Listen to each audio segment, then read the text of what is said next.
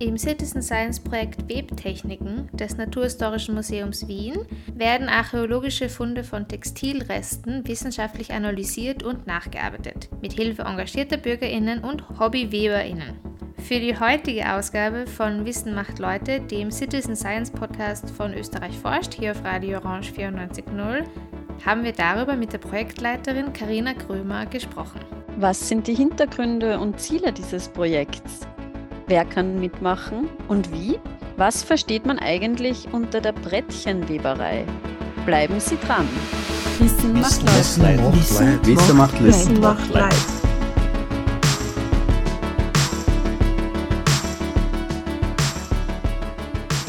Hallo und herzlich willkommen bei Wissen macht Leute, dem Citizen Science Podcast von Österreich forscht, hier auf Radio Orange 94.0. Österreich forscht ist die österreichische Citizen Science Plattform, die von der Universität für Bodenkultur Wien koordiniert wird. Zu Beginn möchten wir wie gewohnt kurz für alle neuen HörerInnen wiederholen, was man unter Citizen Science versteht. Citizen Science beschreibt die aktive Beteiligung von BürgerInnen in wissenschaftlichen Forschungsprozessen. Dies wird in unterschiedlichen Forschungsprojekten aus einer Vielfalt an Fachrichtungen umgesetzt beispielsweise in der Meteorologie oder in der Ahnenforschung. Für allgemeine Informationen zu Citizen Science können Sie gerne unsere erste Sendung nachhören, in der wir das Thema auf der Metaebene betrachtet haben. Für die heutige Sendung stellen Lisa Retschnick und ich, Alina Hauke, erneut ein Citizen Science Projekt vor, diesmal aus dem Bereich der Archäologie, also eine ganz neue Fachrichtung für unsere Sendung. Wir sind schon sehr gespannt. Wie bereits angeteasert, dreht sich heute alles um das Projekt Webtechniken des Naturhistorischen Museums Wien. Darüber haben wir mit Karina Krömer online ein Gespräch geführt. Wer sie ist und worum es bei dem Projekt geht, hören Sie jetzt. Ja, liebe Karina, danke, dass du dir für uns heute Zeit nimmst. Könntest du dich unseren HörerInnen bitte kurz vorstellen? Dankeschön, dass ich eingeladen worden bin. Mein Name ist Karina Gröme. Ich arbeite im Naturhistorischen Museum Wien. Ich bin die Direktorin der prähistorischen Abteilung. Das heißt, ich bin großteils für Managementaufgaben zuständig. Aber von meiner Forschung her beschäftige ich mich mit Textilarchäologie. Also wie hat das Handwerk sich entwickelt, Spinnen, Weben, wie hat die Kleidung sich entwickelt und was können wir daraus lernen für heute? Was kann man sich denn genau unter Textilarchäologie vorstellen? Weil ich glaube mal, wenn unsere Zuhörer und Zuhörerinnen an Archäologie denken, dann eher an Mumien oder Fossilien, aber wahrscheinlich weniger an Textilien, oder? Wie, wie funktioniert das? Ja, dazu muss man sagen, dass natürlich Textilien eine Materialgruppe sind, äh, die es in Zentraleuropa, also bei uns, jetzt nicht so häufig gibt, weil das Problem ist ja, äh, wenn äh, zum Beispiel jetzt ein Mensch eingegraben wird bei uns in einem Friedhof, dann zerfällt ja alles. Also die Haut, die Kleidung natürlich, die Haare und so weiter. Das, das vergeht alles. Übrig bleiben großteils eben nur die Knochen. Es würden auch Keramikobjekte übrig bleiben, Metallobjekte und so weiter. Aber eben alles, was so organische Substanz ist, das äh, verwest bei uns. Es gibt nur ganz selten die Möglichkeit, dass sich sowas doch erhält, zum Beispiel im Eis. Da kennt man ja den Mann aus dem Eis, der vor über 30 Jahren gefunden worden ist, den Ötzi. Das ist eine komplette Mumie mit all den organischen Funden, mit seiner Kleidung und Ausrüstungsgegenständen, die sich eben auch im Eis erhalten haben. Es gibt auch Moorleichen, also in, in Mooren verunglückte oder bestattete Menschen, wo auch die Kleidung vorhanden ist. Und wir haben auch die Salzbergwerke, weil das, das Salz konserviert auch organische Substanz total gut. Also wir haben hier einen unglaublichen Schatz in Hallstatt, aber auch in Dürnberg in Österreich. Wir haben Stoffe, die sind ja 3000, 2500 Jahre alt und die sind noch immer elastisch, die sind färbig, die sind wirklich ganz toll zum Anschauen. Und das ist wirklich schon eine sehr spannende Sache, mit der ich mich beschäftige. Und was wir auch noch haben, ist, dass wir manchmal Textilien erhalten haben, die einfach quasi angerostet sind an irgendwelche Metallobjekte. Also zum Beispiel wenn ein Schwert, das einem keltischen Krieger mitgegeben worden ist, wenn das mit einem Band umwickelt war, kann es sein, dass eben der Rost von der Schwertklinge sich da über dieses Textil drüber zieht und das dann quasi konserviert als Rosthülle. Bevor wir ins Projekt starten, über das wir mit dir sprechen wollen, kurze Frage noch. Könntest du den Begriff oder die Zeitspanne von prähistorisch definieren? Also über welche Zeiten reden wir da eigentlich ganz genau? Also die Urgeschichte, also die Prähistorie ist quasi die Zeit, die eine schriftlose Zeit ist, also wo wir noch keine äh, Hochkultur haben. Die Urgeschichte endet immer unterschiedlich, je nachdem, wo man sich befindet, in welcher geografischen Zone. Zum Beispiel in Ägypten endet die Urgeschichte sehr viel früher als bei uns. Die Urgeschichte beginnt mit dem ersten Auftreten des Menschen, also das ungefähr vier Millionen Jahre gibt es ja Menschen. Und äh, ab dem Zeitpunkt, wo der Mensch dann auch Schrift benutzt und meistens ist es gekoppelt mit einer ähm, doch sehr stark hierarchischen äh, Lebensweise und auch Steinhäuser und so weiter und so fort, äh, ab dann endet quasi die Urgeschichte. Bei uns in Österreich endet die Urgeschichte einfach aus Definitionsgründen mit der Ankunft der Römer bei uns hier am Donau-Limes. Und äh, das ist 15 vor Christus. Also wir haben da sogar ein Datum dazu, wann die Urgeschichte endet. Also dieser große Zeitraum, eigentlich der größte Zeitraum der Menschheitsgeschichte ist das, was wir abdecken. Die Alina hat es eh schon angedeutet. Wir wollen ja mit dir über dein Citizen Science Projekt sprechen. Könntest du vielleicht ganz kurz zusammenfassen, worum es bei deinem Citizen Science Projekt geht? Also bei mir geht es eben um Textilien und vor allem um Handwerkstechniken. Ich habe schon erwähnt, dass wir in Hallstatt im Salzbergwerk immer wieder Textilien finden und die sind manchmal sehr spannend hergestellt mit einer Technik, die heute nur noch ähm, als Hobby benutzt wird. Die heißt Brettchenweberei. Wenn wir jetzt wieder so ein neues Stück finden, also das so um die 2700 Jahre alt ist, dann wollen wir natürlich verstehen, wie genau ist denn das gemacht? Gibt es da irgendwelche Spezialitäten dazu? Äh, wie lange dauert es eigentlich, sowas herzustellen und so weiter und so fort? Und um diesen Code quasi zu entschlüsseln, brauche ich Hilfe, weil ich kann mich natürlich hinsetzen, kann das ausprobieren. Ich kann ja diese Technik. Aber wenn ich selber jetzt das einfach nachwebe und dann auf irgendwas nicht draufkomme oder einfach lang brauche, dann kann ich daraus ja keine Rückschlüsse machen auf, ja, wie war denn das früher? Dann bin ich einfach nur ich Bartschat gewesen. Wenn ich aber haufenweise Citizen Scientists habe, die sich mit der Brettchenweberei auskennen und äh, die gesammelten Daten von denen, also wie machen die das jetzt? Gibt es irgendwelche kleinen Tricks dazu, dass man exakt auf dieses Muster kommt und so weiter und so fort? dann habe ich eine sehr viel bessere Datengrundlage. Und vor allem auch, wenn ich mich mit Fragen beschäftige, wie, naja, wie lange dauert es eigentlich, sowas zu machen? Wie gesagt, wenn ich alleine das ausprobiere und, und ähm, nicht sehr geschickt bin, kann es sein, dass es sehr lange dauert. Und dann glaube ich, oh je, Mat, so luxuriös, weil so schwierig und so. Aber wenn dann andere Citizen Scientists, und ich habe da eine sehr große Gruppe, 20 davon sagen, oh mein Gott, ist das ein kompliziertes und das ist viel schwieriger als ein vergleichbares aus der und der und der Zeit, dann ist das belastbarer. Bei mir funktioniert das ganz lustig, nämlich übers Internet, mein Citizen Science Projekt, weil ich festgestellt habe, dass die Leute sehr, sehr stark auf das reagieren, was ich zum Beispiel auf Social Media poste. Begonnen habe ich schon vor zehn Jahren auf Pinterest. Damals war diese Plattform, das ist so eine Picture-Sharing-Plattform, äh, sehr in, also schon ja länger, also vor zwölf Jahren habe ich damit begonnen. Und ich habe dann bemerkt, dass immer, wenn ich da irgendwas poste und eine Webanleitung oder vielleicht auch noch eine Publikation von mir dazu poste, dass dann irgendwas passiert, dass dann auf einmal Posts von Leuten kommen, die dann definitiv mein Bundle quasi, das, was ich da publiziert habe, nachmachen. Und da haben wir gedacht, hey, das ist ja voll spannend eigentlich, weil da entstehen teilweise sehr kreative Dinge. Aber es kann auch sein, dass zum Beispiel die Leute anfangen, in diesen Chat-Funktionen zu diskutieren, dass das, was ich da jetzt analysiert habe, dass da irgendwas nicht funktioniert dass ich da irgendwann einen Fehler gemacht habe oder dass es beim praktischen Handwerk irgendwo sich hakt. Und dann diskutieren die rum und so. Und dann haben wir gedacht, ja, das kann ich eigentlich nützen. Und habe dann eigentlich auf die Aktivität, die es eh schon gab, mein Citizen Science draufgesetzt.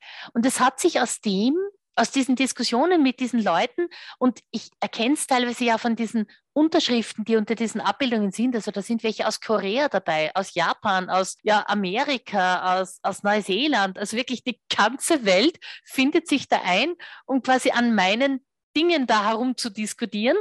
Ja, und es hat sich sogar schon ergeben, dass äh, zum Beispiel ich so einen Fehler, auf den diese Leute mich aufmerksam gemacht haben, ich eben aufgegriffen habe und manche, die eben besonders coole Vorschläge gemacht haben, dann kontaktiert habe und mit denen quasi weitergearbeitet habe. Und da war zum Beispiel eine aus Finnland, die Maiki Karisto, das ist eine Grundschullehrerin, und die habe ich dann sogar nach Wien eingeladen. Wir haben uns das Original angeschaut und daraus ist dann sogar eine Präsentation auf einer Konferenz entstanden und ein wissenschaftliches Paper.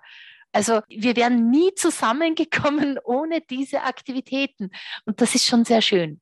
Und in den letzten zwei, drei Jahren, eigentlich seit der Pandemie, verlagert sich die Aktivität sehr stark auf Instagram. Und wir haben sogar einen eigenen Hashtag.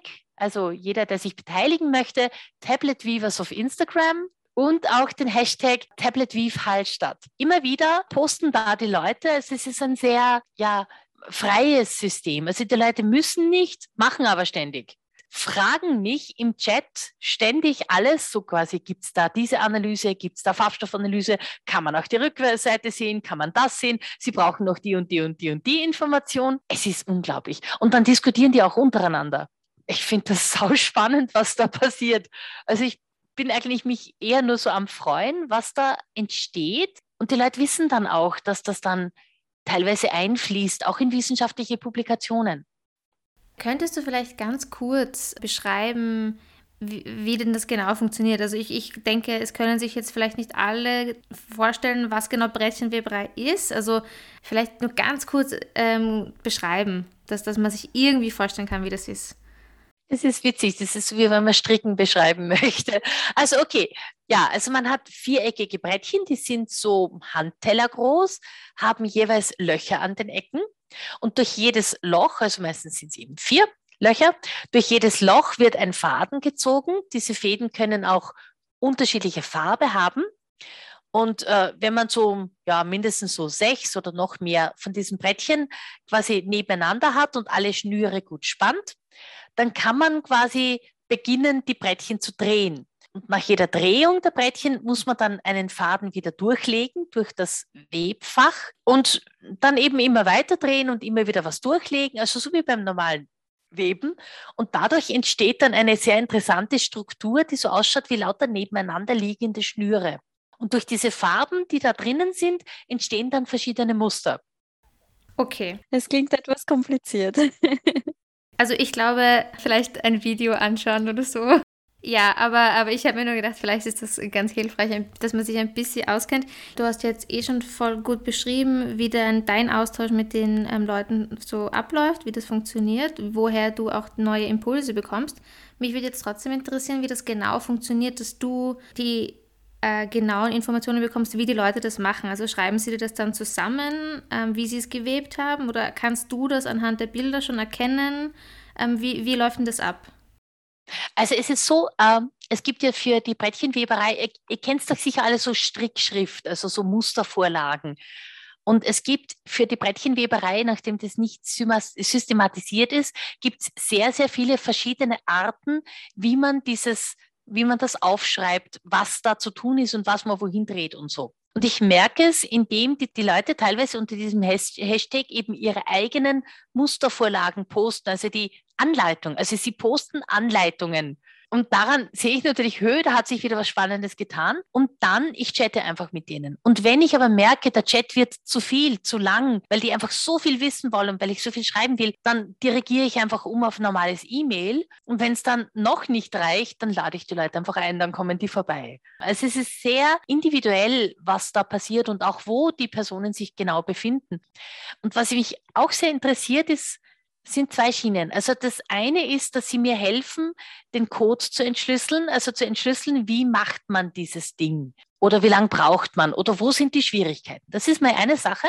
Und die zweite Sache, die mich interessiert, ist, die Leute fangen immer an, diese Dinge kreativ in ihren Alltag einzubauen und irgendwas zu tun, wo sie dieses Design, äh, dieses Objekt in ihrem Alltag ganz normal verwenden. Sei es als Haarband oder weil irgendjemand so, schaut mal, ich habe einen Taschengriff gemacht oder schaut mal, ich habe das Ganze in ein Armband verwandelt oder sonstiges.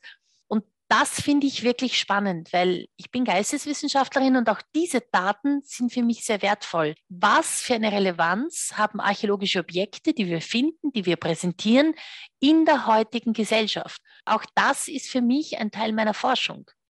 Ich hätte gleich noch eine Frage zu deinen Teilnehmer und Teilnehmerinnen, weil ich war jetzt am Anfang ein bisschen verwundert, wie du gesagt hast, äh, dass da wirklich Menschen aus der ganzen Welt teilnehmen, weil das heißt ja auch, dass diese Brettchenwebtechnik auf der ganzen Welt bekannt ist. Also ist das wirklich so etwas sehr Grundlegendes oder ist das einfach, dass dann auch wirklich Leute in, in Asien, in Australien, in Amerika sich das angeeignet haben jetzt und gelernt haben?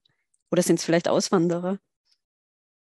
Es ist so, diese Technik ist eigentlich ähm, zu Beginn 20. Jahrhundert fast ähm, in Vergessenheit gewesen. Da gab es einfach andere Techniken, aber es gab Gegenden in der Welt, wo sie aktiv verwendet worden ist und die haben dann so ganz ähm, grundlegende Dinge im Alltag damit gemacht. Zum Beispiel in Anatolien hat man im 20. Jahrhundert, Beginn 20, einfach so Eselgurte gemacht mit Brettchenweberei oder in, im Iran und so weiter. In Tibet zum Beispiel oder in ähm, Thailand und Sri Lanka wird Brettchenweberei oder wurde Brettchenweberei traditionell verwendet für Gürtel von buddhistischen Mönchen beispielsweise. Also es gibt in Marokko, in Tunesien, auch noch Beginn 20. Jahrhundert, wurde das auch verwendet eben für so Zierbänder, Ziergurte. Wie gesagt, dann gab es eben andere technische Möglichkeiten und auch der Markt war anders, dass die Leute dann eher Dinge eingekauft haben. Also vor allem zweite Hälfte 20. Jahrhundert, äh, dass das so ein bisschen abgeglitten ist in ja Folklore und mh, braucht man immer mal. Äh, jetzt wird es teilweise wieder, gibt es ein totales Revival.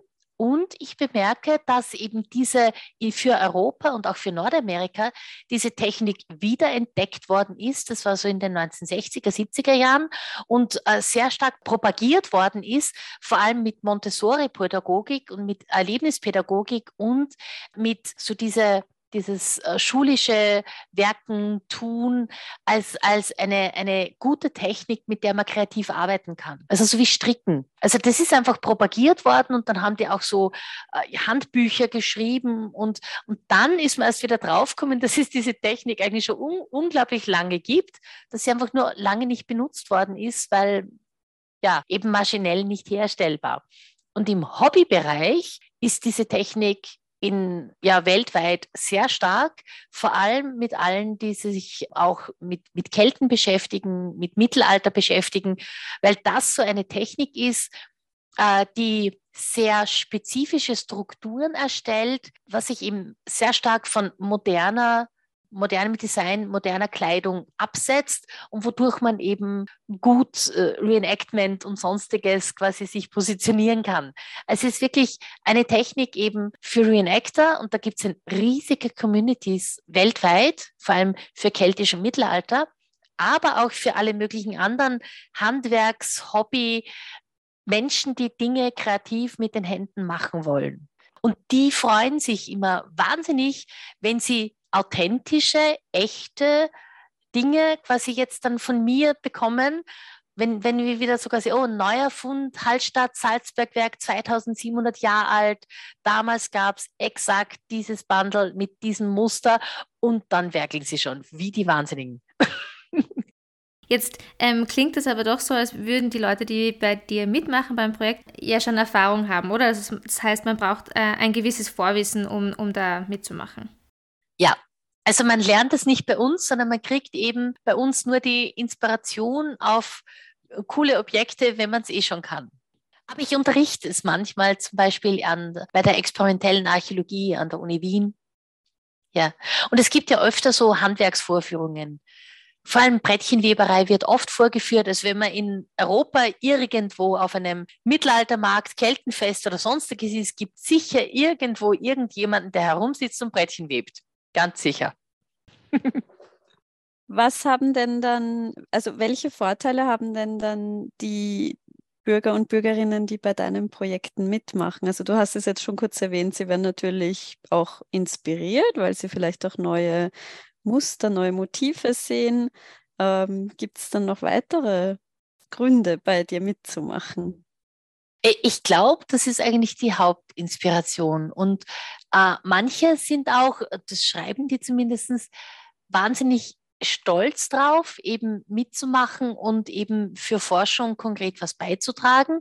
Also nicht einfach irgendwo so ein Buch mit Anleitungen zu kaufen, sondern direkt von der Forscherin eben diese Information zu kriegen und direkt dann auch mit der Forscherin diskutieren zu können über irgendwelche Spezialdinge. Also gibt es eine Farbstoffanalyse dazu oder wie ist denn dieses und jenes Detail oder wie ist denn die Fadenstärke oder sonstiges.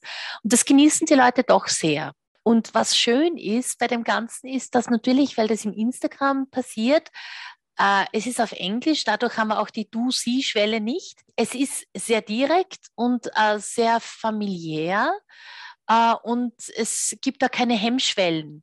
Weil sonst äh, wird man sich vielleicht denken, ja, oh Gott, oh Gott, da kann ich jetzt nicht irgendwie äh, jemanden belästigen. Also äh, ich merke das so im Persönlichen oft, wenn die Leute so mit mir in Kontakt kommen, persönlich, dann sind die oft so ein bisschen gehemmt, so nach dem Motto, oh Gott, oh Gott, sozusagen Professor Karina Grömer, habilitiert, an der Uni tätig, Direktorin der Abteilung, huch, darf man da überhaupt da irgendwie was fragen und irgendwas wollen? Auf Instagram ist man, es ist, es, es ist ein unglaublich demokratisches Prinzip auf Instagram. Das finde ich so schön. Also das heißt, ähm, wir sind alle gleich, wir beschäftigen uns mit Dingen, wir freuen uns an Dingen und man kann einfach fragen und es gibt da nicht diese, äh, diese Barrieren und diese Schranken, die man sonst hätte. Wenn man jetzt irgendwo in eine Institution geht und bei einer Person vorspricht, die eben gewisse Titulatur vor sich hat. Also das merke ich sehr stark. Und ich genieße das auch sehr, einfach diesen fluffigen Austausch. Sehr schön.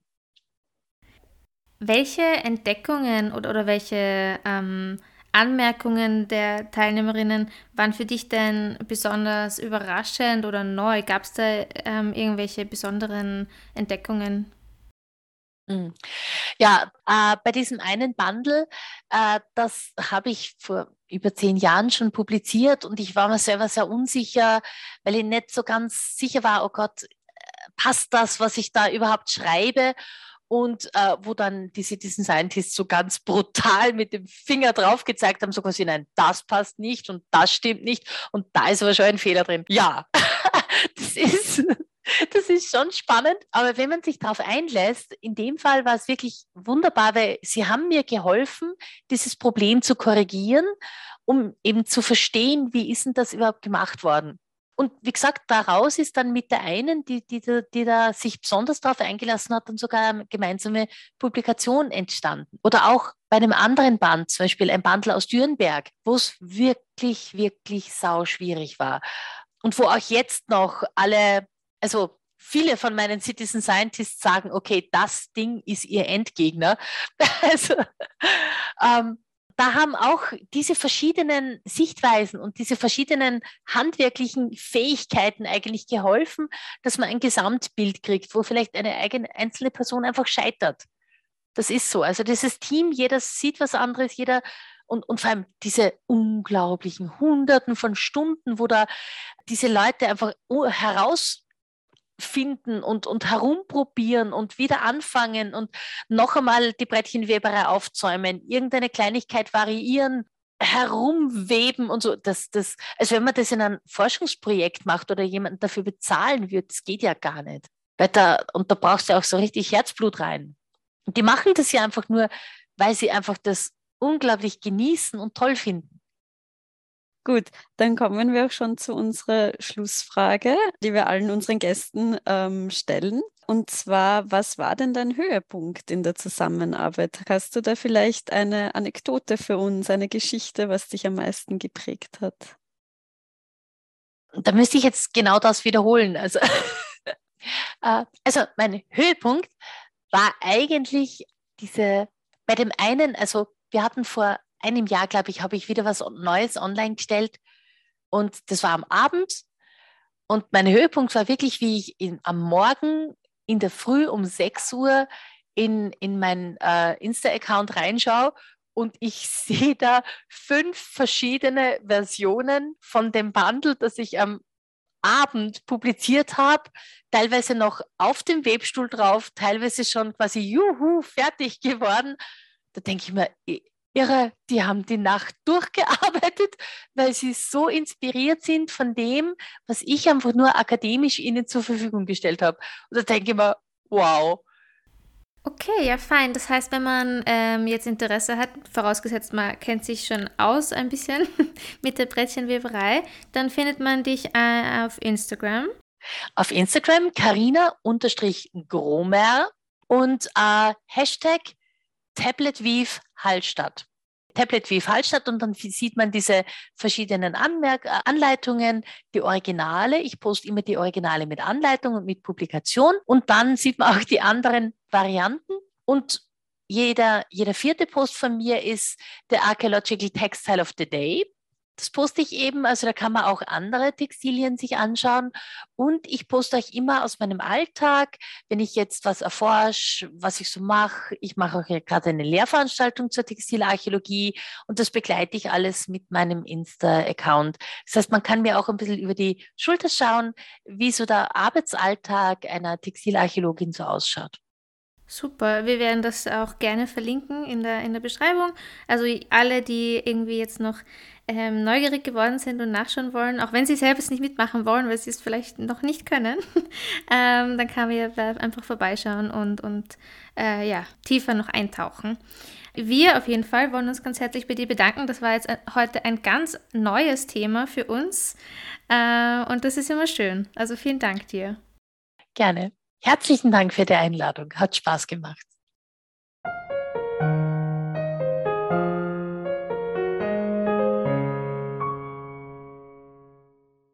Nun sind wir auch schon am Ende dieser Ausgabe von Wissen macht Leute angekommen. An dieser Stelle möchten wir uns nochmals herzlich bei Karina Krömer für die Einblicke hinter die Kulissen des Projekts bedanken. Wir hoffen, Sie, liebe Hörerinnen, konnten sich auch von dieser Sendung wieder einiges mitnehmen. Es war sicher für viele sehr viel Neues dabei. Und wenn Sie nun motiviert sind, selbst beim Projekt mitzumachen, dann haben wir in der Sendungsverschreibung alle Links und auch die ähm, Social-Media-Konten von Carina verlinkt. Allgemeine Informationen zu Citizen Science und eine Übersicht von anderen Projekten, bei denen Sie mitforschen können, finden Sie auf unserer Webseite www.citizen-science.at. Bei Fragen oder für Feedback können Sie uns außerdem gerne via E-Mail an office at citizen-science.at kontaktieren.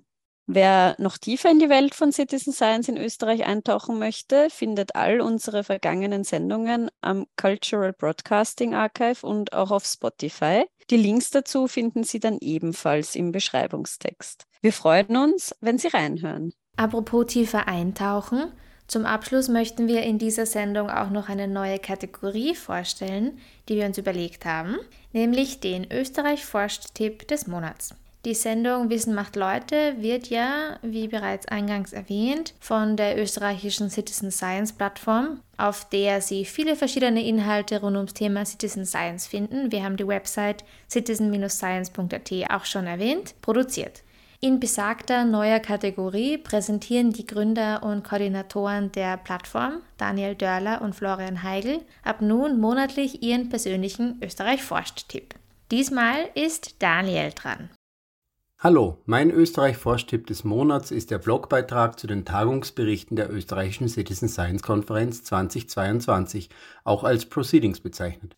Im vergangenen Juni haben sich Forschende, BürgerInnen und PraktikerInnen aus Österreich, Deutschland und der Schweiz in Dornbirn versammelt, um sich über neue Entwicklungen im Bereich Citizen Science im Rahmen der jährlichen österreichischen Citizen Science Konferenz auszutauschen. Aus diesem Austausch heraus entstanden 25 Beiträge, die im Blogbeitrag kurz vorgestellt und einzeln verlinkt werden. Jeder Beitrag kann kostenlos heruntergeladen werden. Da die Beiträge einen schönen Überblick über die bei der Konferenz diskutierten Inhalte liefern, ist das mein persönlicher Österreich-Forschtipp des Monats, den ich gerne allen weiterempfehle. Ich wünsche viel Spaß bei der Lektüre und freue mich natürlich auch auf Anmerkungen, Fragen und Kommentare direkt beim Blogbeitrag auf Österreich forscht. Ja, vielen Dank für deinen Tipp, Daniel. Der erwähnte Blogbeitrag ist natürlich in der Sendungsbeschreibung verlinkt und wir freuen uns, wenn Sie am Blog vorbeischauen. Nun sind wir aber wirklich am Ende dieser Sendung angekommen und bleiben gespannt auf die nächste Sendung von Wissen macht Leute hier auf Radio Orange 94.0, die am 20. Februar ausgestrahlt wird. Wir werden wieder mehr über ein weiteres österreichisches Citizen Science Projekt erfahren und wünschen Ihnen bis dahin eine schöne Zeit. Vielen Dank für Ihre Aufmerksamkeit und forschen Sie mit. Wissen, macht Leid. Wissen macht Leid. Wissen macht Leid.